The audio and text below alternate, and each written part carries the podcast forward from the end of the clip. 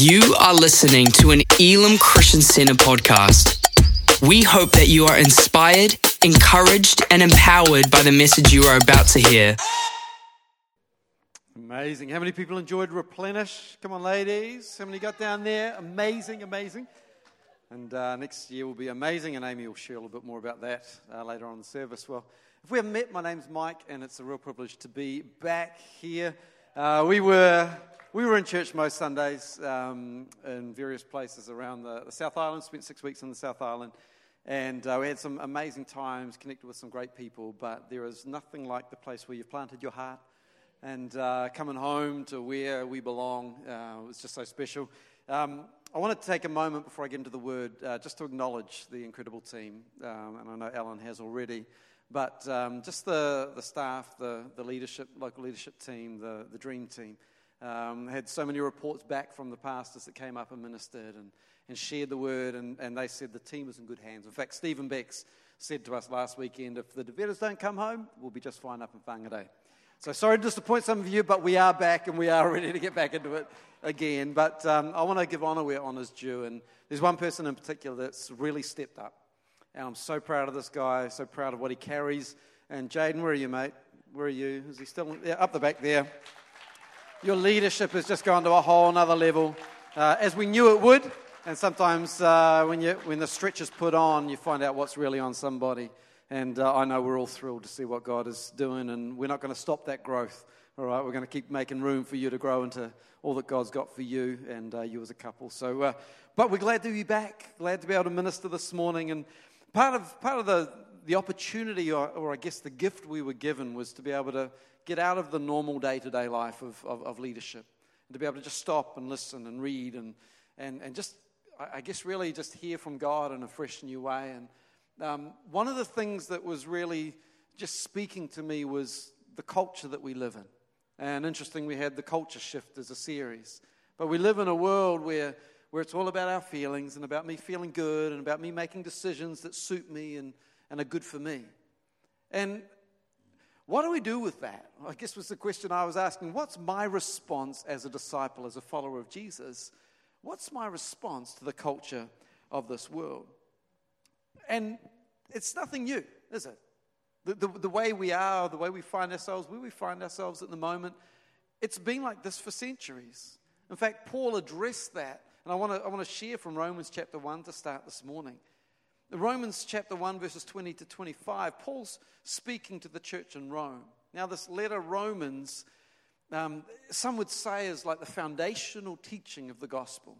If you want to understand um, the, what salvation is and, and the, the process of baptism, read Romans. And Romans was probably a message that he would have delivered to all of the churches. But we're fortunate this is the, the letter that was recorded specifically for Romans. A lot of the other letters were addressing issues within the church, not just the foundational teaching that we read in Romans. And so Paul is describing the world, and right from the first chapter, this is what he says. For since the creation of the world, God's invisible qualities, his eternal power and divine nature, have been clearly seen, being understood from what has been made, so that people are without excuse.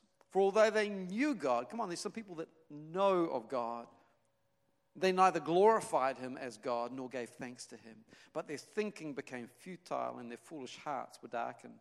Although they claimed to be wise, they became fools and exchanged the glory of the immortal God for images made to look like a mortal human being and birds and animals and reptiles. Therefore, God gave them over in the sinful desires of their hearts to sexual impurity for the degrading of their bodies with one another. They exchanged the truth about God for a lie and worshiped and served created things rather than the Creator who is forever praised. Amen. Let me pray as we get into the word this morning. God, I thank you that, Lord, anytime our, our world is out of alignment, Lord, we can come back to you. We can come back to your plumb line, the, the word of God, which leads and guides us. And God, as we, we look at your word today, as we look at the, the disciplines of a disciple, a follower of Jesus. Lord, would we be encouraged? Lord, not condemned, but encouraged and convicted to step in and to, to begin to discipline our lives, to be able to follow after you wholeheartedly. Thank you, Jesus. You led by example. You don't ask us to do anything you didn't do yourself. And so, Lord, as we see the model of discipleship and the way you led, Lord, would we follow you wholeheartedly? In Jesus' name. Amen. Amen. Well, things are changing in society. Uh, there was a season, I believe, growing up eight, nine, ten years old. The church was well respected. Bible in schools was something that was welcomed in schools. The values, the teaching, it was something that teachers loved. They loved that Bible in school hour.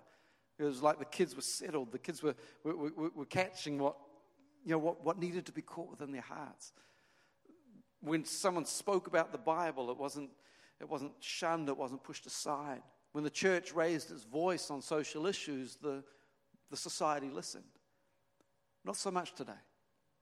We live in a world where the church raises its voice and it's told that it's bigoted, hypocritical. We live in a world now where, where truth is whatever I want it to be. The Bible, well, I don't, I don't take that as my authority. I don't believe it's even authentic. People don't even take the time to explore the Bible even as a historical document, let alone the Word of God. They just, it's just easier to, to deal with my sin and deal with my stuff by dismissing God altogether. And this is a world that, that Paul was describing. This is the world that we are living in. And the, the church, in some ways, is coming under a little bit of persecution. And I, I kind of welcome that a little bit because the church has never failed when it's been persecuted.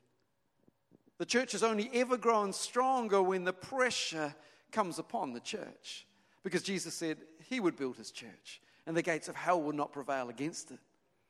And so, as we feel this pressure and this, this, this pressure to conform to the ways of the world, we're not going to conform, but we're going to be transformed by the renewing of our mind and follow Jesus wholeheartedly. We're going to contend for the faith as the Apostle Paul urged us to. Now, some of you may have noticed how many people still read the newspaper? A few of you still read the newspaper? A few? Okay. Some of you may have noticed that the Perceptions of Faith article has been removed from the paper for the last two weeks. It's under consideration at the moment as to whether or not the Christian values, we're talking 600 words in a paper, 600 words representing probably 10% of our community.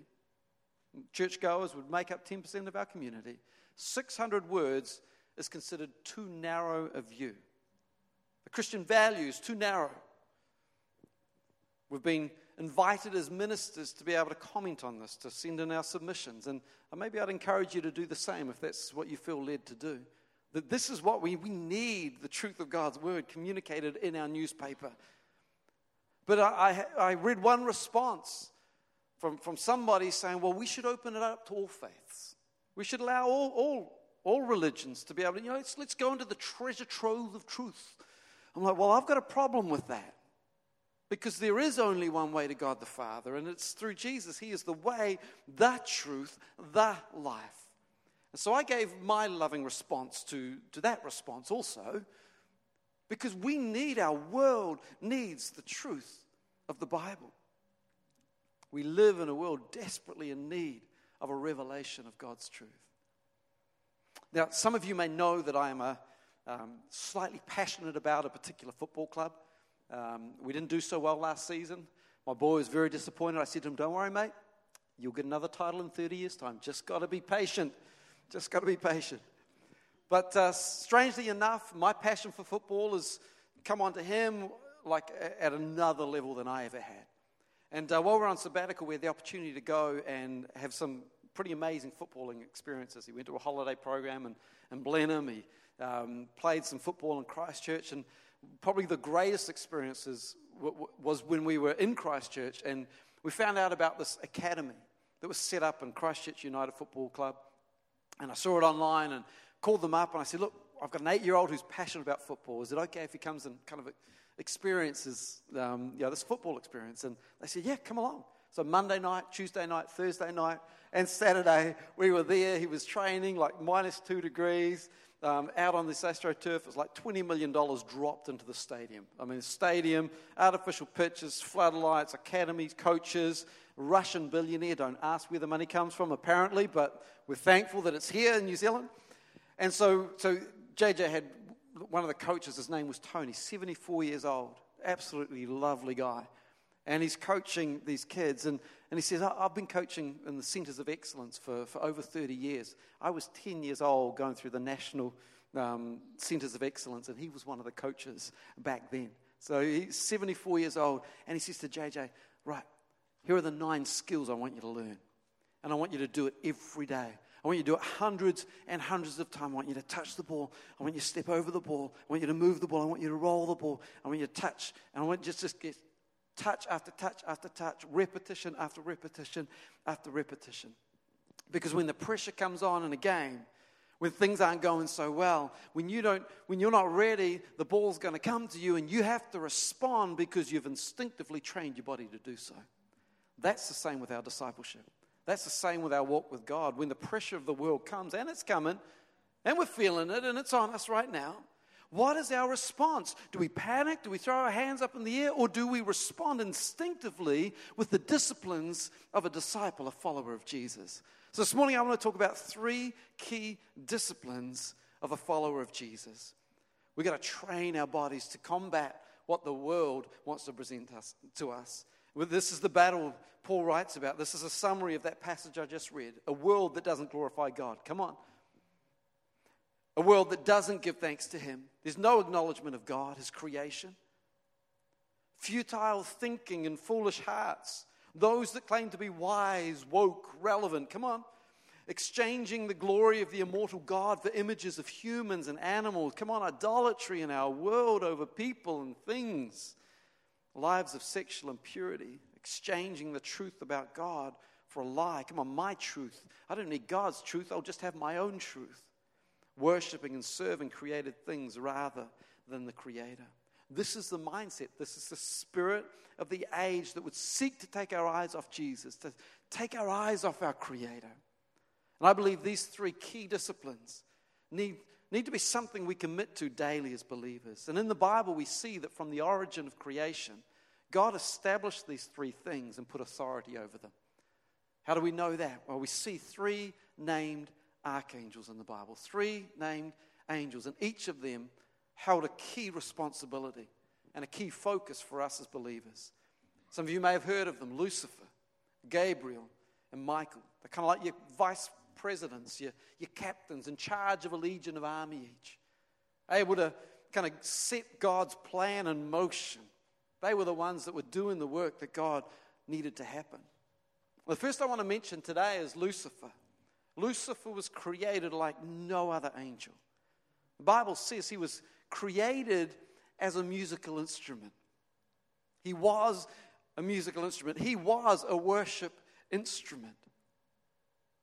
And I, next week, I want to unpack this because it's fascinating. Because if you know the Bible, you'll know that Lucifer got proud, wanted the worship and the glory that God was getting.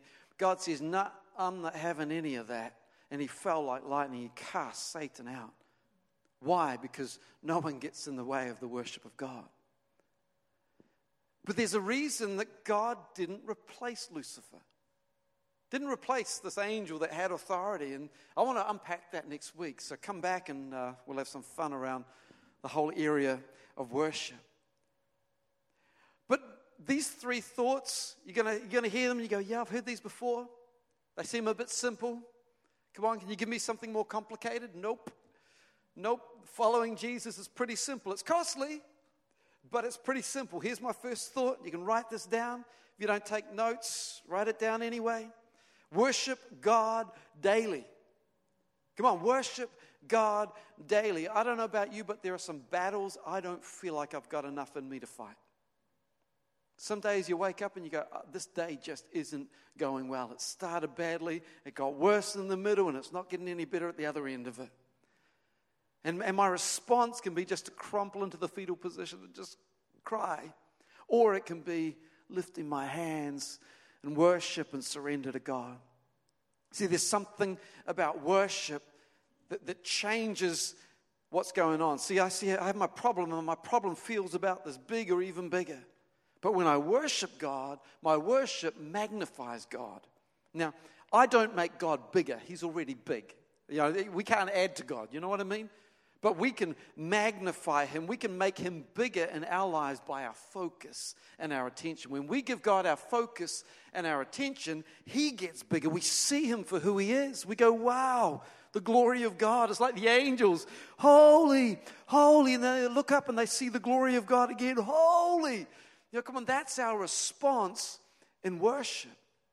And when we respond like that, that massive big problem we had, it doesn't quite seem as big anymore because it's all brought back into perspective. There've been moments where I, I found myself flat on my face, horrible, just feeling sorry for myself. And I just turned to worship. Here's a good tip you can't fall any further when you're flat on your face. not, not a bad place to be every now and then. But I love this Psalm 121, 1 to 2. I lift my eyes to the hills. Where does my help come from? My help comes from the Lord, the maker of heaven and earth. Come on, He's the one who can help. He's the one, if we set our eyes on, if we put our focus on Him, there lies the answer. In those moments, I, I don't always get an answer, but my perspective shifts when I begin to worship and I give God all the glory. It takes the focus off me and onto Him. See, worship is surrender. Worship should come at a cost. When we come here on a Sunday, when we worship together, it should cost us. Come on, we should, we should give out. You know, we should, we should say, God, I'm giving you everything. I'm not holding anything back. Come on, no hands in the pocket. Worship, please. Come on. Do I have to lift my hands? I'm like, well, can you? Would you? Should you? As your response, a surrender to God? Come on.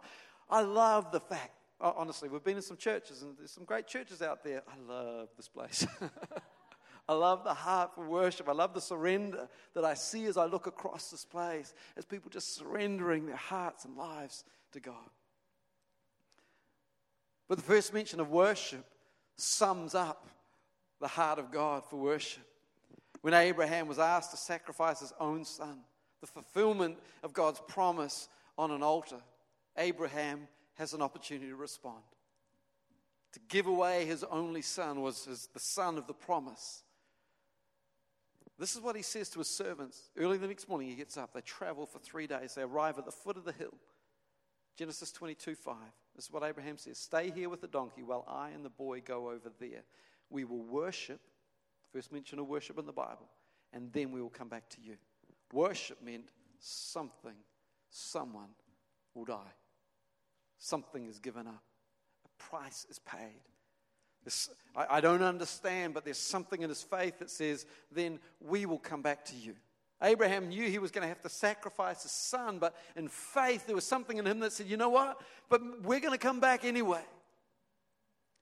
And that's what worship can look like. I'm going to stand here and I'm going to fight the battle by worshiping. I'm going to stand and worship. I'm going to kneel and worship. I'm going to be flat on my face and worship I don't know the outcome or the answer, but God, I'm going to trust you and I'm going to put you first. What about Paul and Silas chained up at midnight while everyone else is singing? Nobody knows the trouble I've seen. Yeah. Everyone moping or everyone all sad. But they began to sing and proclaim the promise that was still yet to come. My chains are gone. I've been set free. Maybe they sung that first and then Matt Redman grabbed it later. I don't know. But I love the Psalm 34 1. I will bless the Lord on a Tuesday afternoon at 1 o'clock. No, no, it says, I will bless the Lord at all times. His praise shall continually be in my mouth. Come on, worship is a lifestyle of constantly lifting up the name of Jesus, glorifying God the Father. Maybe this is a response you might need to make to deal with the things that you're facing. Worship God daily and at all times. Let's look at Jesus. Did he have a lifestyle of worship? Yes, he did. He would attend the Sabbath, he would go to the temple. Even though he saw issues within the temple, he was still there every Sabbath, worshiping God. Even on the night of his betrayal, when his mind could have been on a whole lot of other things, he goes to a hymn of praise with his disciples. Come on, worship was part of Jesus' lifestyle. It needs to be a part of ours as well. The second angel that we see mentioned is Gabriel. Every time Gabriel appears, he's bringing a message. Appears to a young girl called Mary. Says, by the power of the Holy Spirit, you're going to conceive a child, which just wouldn't have made any sense because it had never happened before. And yet Mary says, okay, whatever you say, God, I trust you. And then she brings Jesus into the world as our Savior, as the Messiah. Gabriel also appears to Zechariah. Elizabeth was too old to have children, so the doctors would say. But, but when God brings a message, He can cut through anything that somebody else says with a new truth, a new reality. That's exactly what happened as John was born. But the message was brought by Gabriel. See, the, the, the, the Gabriel represents the Word of God. The Word of God in our lives. My encouragement, my second encouragement this morning, to be a disciple of Christ, to, to be living in the truth of, of, of God, is to read the Bible daily. How many people like eating? I can see a few of you do. I like eating. I ate a bit too much on sabbatical. But I eat most days. In fact, a few times a day. Same with the Word of God. It's called our daily bread. Our daily bread, meaning we eat it daily. If, if, if this is your only Bible reading for the weekend, for the week, coming in here in the Word of God, I think you'll probably be malnourished. We need the Word of God every day. Need to get the Word of God in us because it's our life. John 1 1 sums it up because if we love Jesus, come on, some people love Jesus. I'd ask the same question Do you love the Word? Because if you love Jesus, you love the Word. If you love the Word, you love Jesus because Jesus is the Word. In the beginning was the Word, John 1 1 says, and the Word was with God, and the Word was God. The Word is the living Jesus. When we read the Word of God, we are connecting with God Himself. We can't survive in this world and contend with the spirit of this age if we don't know His Word. You know, sometimes I, I feel like some are even getting confused because they don't know the Word of God with some of the issues we're facing in society. But I mean, here's one, for example Genesis 1:27. So God created mankind in His own image. This is right off the bat. This is like the start of the creation. In the image of God, He created them male and female. He created them. Now, this doesn't mean we judge or we condemn. We open our doors wider than ever before. We embrace and we, and we, we get involved in people's lives. But one of the things that we see with Jesus is he never shied away from the truth. When there was a, when there was a lie or there was deception, he would always step in and bring the truth when Jesus was in the wilderness being tempted by the enemy, tempting him with, with food to eat, turn these stones into bread. You know, leap off the, the, the, the temple and the angels will ca- catch you. Just bow down to me and I'll, and I'll give you the kingdoms of the earth. Given all these opportunities. And Jesus didn't have a clever comeback, didn't try to be smart or clever. He simply said, It is written. That can be our response to the enemy when he says this lie, when he speaks this lie about us or the situation. It is written. And this is what Jesus declared it is written man shall not live on bread alone, but on every word that comes from the mouth of God. You know, as Haley said last week, there is a culture that is all about my feelings. If it feels good for me, I'm going to live it that way. We need to stop having opinions, seriously. My opinions need to count a whole lot less, and the truth of God's word needs to happen mean more to us. Yesterday, you know, I, I think the older I'm getting, the, the less important my opinion matters. You know, some, some people, the older they get, the more opinionated they get. I, I feel like I'm going the other way. I feel like it doesn't really matter whether I'm right or wrong. What matters to me is are we biblically right? Are we living in His truth? Are we finding freedom in His truth? I got told off yesterday by an eight year old. How rude. So I'm coaching soccer. We're getting back in, in the mix, and there's some new rules added to junior football to develop the game, and, and the good rules. And so uh, the ball gets thrown out by the goalkeeper, and JJ jumps in, smashes in the back of the net. I award the goal. Of course I do. because he did well. It was a great goal. And then this eight year old runs up to me, Ref, ref, one of our players didn't touch it before the retreating line. I'm like, I didn't even know that was a rule. It wasn't there when I was in junior football, but he sounded so convinced. I said, Right, you are. No goal. I listened to him. I didn't dismiss him. He was right. I was wrong. Come on. We want to be on the side of what is right and righteous. We don't have to win an argument for an argument's sake. Come on, I used to be the one that would fight the fight and win the argument even when I knew I was wrong. Come on. Come on, some males. And some females. Oh, oh, really? Oh, is that true? Is that for real? Come on, we've got to be people of the word. We've been talking about worship being a daily practice, reading the word every day. And as the team come this morning, you know, the third one we see is Michael, the angel. Now, Michael appeared to Daniel 21 days after Daniel started praying for a breakthrough. And, and Michael says to Daniel, I heard your prayer on the first day. This is a word for somebody. God's heard your prayer. He says, But from the moment I heard that prayer, I got into battle with the prince of Persia.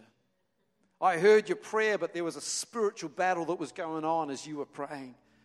Come on, sometimes we don't see the answers we've been singing about right when we thought we'd like it.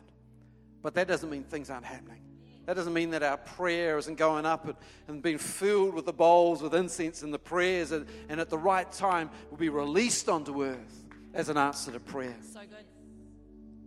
We've got to be people of prayer. Our third thought, and I close with this we need to pray continually.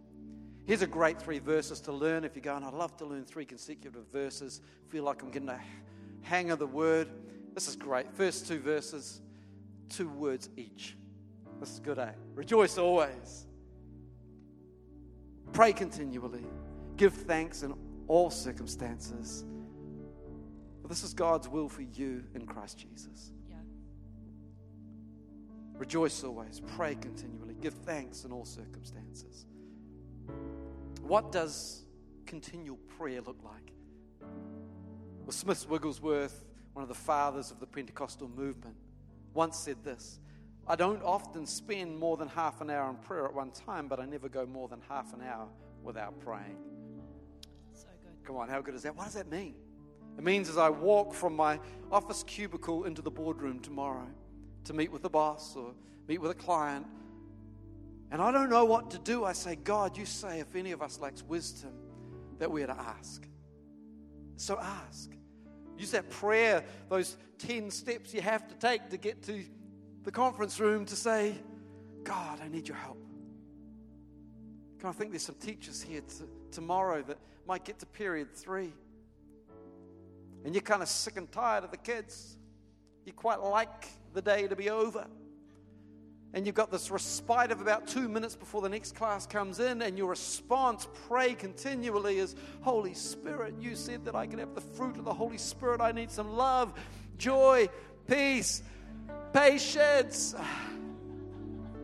Come on, a couple of you on the road tomorrow. Bit of patience. Use that time to pray for the person that cut in on you. Hello. pray continually. You see something you don't like, just, just take it to prayer. We complain way too much. Come on, we do. Let's be honest. We complain too much. We've got a rule now in our family, Amy and I. We're allowed, you know, when we're kind of griping about something, have you prayed about that? No, I've just complained.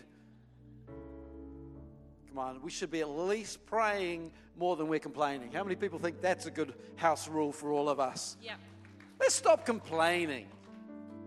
Let's take it to prayer. Come on, we can ask, you can ask that of me.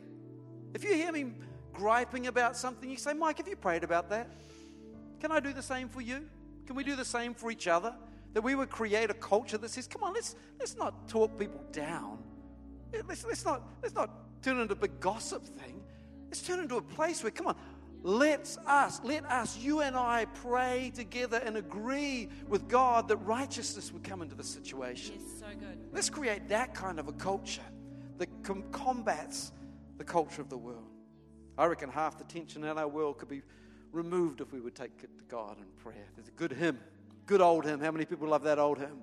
Oh, we just take it to God in prayer. You know, it's not going to surprise you that Jesus, he was also a fan of prayer, wasn't he? He would get away early in the morning. Bible says after the longest ministry day, it's like back to back ministry appointments. He's gone late into the night, and it says early the next morning, Jesus got up and he went and found a place to pray. Why? He wanted to connect to his Father, wanted to connect with his Father and connect with his will. We've got to pray continually. Find space, make space, make it a part of our lifestyle. Everything we face, the peace, the answer, the wisdom we need is found in these daily disciplines of worshiping God, reading the Bible, and praying continually. When any of these practices start to drop in my life, guess what? The world gets in on me. I don't know what it's like for you, but I drop any one of those three practices and the world gets a little bit of a hold on me. And I don't like that much. So sometimes I just got to push back against the world by just practice my touches. Yeah? Practice my step overs. Get in the word, get in worship, pray. I don't know if you've met somebody who loves the word, loves to pray, loves to worship. There's, there's, there's, a, there's a couple of hundred people in this place that, that I know, that I'm inspired by. And I look at them, they look a lot like Jesus to me. What happens when the storm of life comes? Because if you're not in a storm right now, you've probably just come out of one or you're about to go into one. Jesus said, In this world, you'll have trouble. What? But take heart, I've overcome the world, Jesus said. How do we overcome the world? Prayer, worship, and the Word. In our small groups this week, I encourage you, if you're not already in a small group, to get involved, get, get, get connected in a small group. We're going to be asking these questions. How are we going in these areas? You know, is this a strength or is this a weakness? Some will naturally, I mean, worship is easy for me. I just go there every chance I get. If I wasn't doing what I'm doing, I'd, I'd be up there playing the piano or singing or doing something. You know, I, I want to be there. That's worship is a massive part of who I am. But sometimes I struggle in prayer. Maybe you can find somebody who's strong in another area to encourage you. Come on, that accountability that we find in a small group. We can build our lives on this foundation a life of prayer, of worship, and the word, and everything flows out of that. Our evangelism, our ministry to others, that all flows out of that solid foundation. I want to take a moment quickly to pray. If you find yourself in one of those three areas, just you know, you've just lost the habit. You got out of the habit of doing one of those things praying, worshiping, reading the word. Maybe we could just bow our heads for a moment and close our eyes, just as a moment between you and God. I'm not going to stand anybody up, but I'd love you to respond in faith. If that's you and you know God's saying right now, come on, no condemnation, no judgment, but I, I want to invite you into that place of prayer, of worship, and the word this week. If that's you, would you just lift your hand? You're lifting it to God. That's awesome. That's awesome. Anyone else? Yeah, that's so good. Right across the place. Yeah, so many saying, Yes, that's awesome. That's awesome. Like I said, no judgment, no condemnation. There's grace that is available right now. And God, I pray for every person that's acknowledged maybe one of those areas, maybe all of them.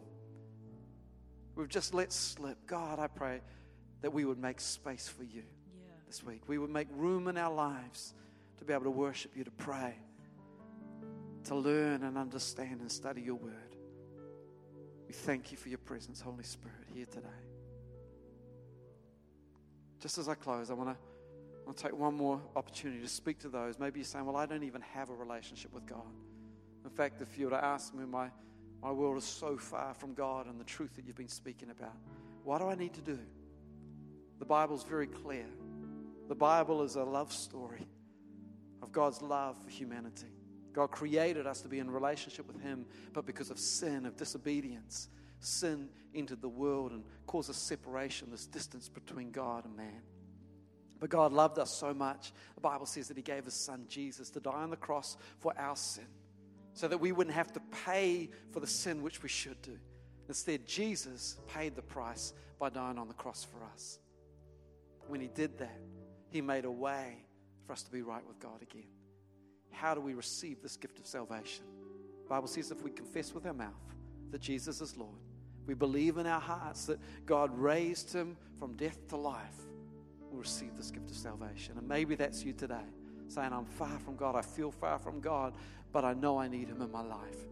You don't have to know all the answers, but if you pray this prayer, surrender your life to him, ask God to forgive you, you'll receive a gift of eternal life and a hope for your future. Would you pray this with me today? Heavenly Father, thank you for your love for me. Thank you that you sent Jesus to die on the cross for my sin. I turn from my old way of living. I ask you to forgive me, and I receive your gift of life today. In Jesus' name. right now, with every head bowed, every eye closed, if you prayed that prayer for the first time, maybe returning to God, you've been away from Him, but today you're saying, I really mean this. God, I'm dedicating my life to you again. We want to get alongside you and support you. Would you do one brave thing just in these last moments? When I count to three, would you slip your hand up and say, Yes, I prayed that prayer? I, need, I, prayed that prayer and I'm getting my life right with God again. Come on, right across this place. One, God loves you. Two, He's got an incredible plan for your life. Three, would you just slip your hand up right now? Say, Yes, thank you, sir. Up the back. It's amazing. So proud of you. Thank you, thank you ma'am. Thank you. Anyone else this morning? Anyone else this morning saying, Yes, yes, thank you. Thank you can you, put your hand down now. Praise God. Come on, church. Let's celebrate lives getting right with God again. Love you. So proud of you. Thank you for listening to this Elim Christian Center podcast. Please subscribe to keep hearing more life changing messages. For more information about our church, please visit www.elimchristiancenter.org.nz.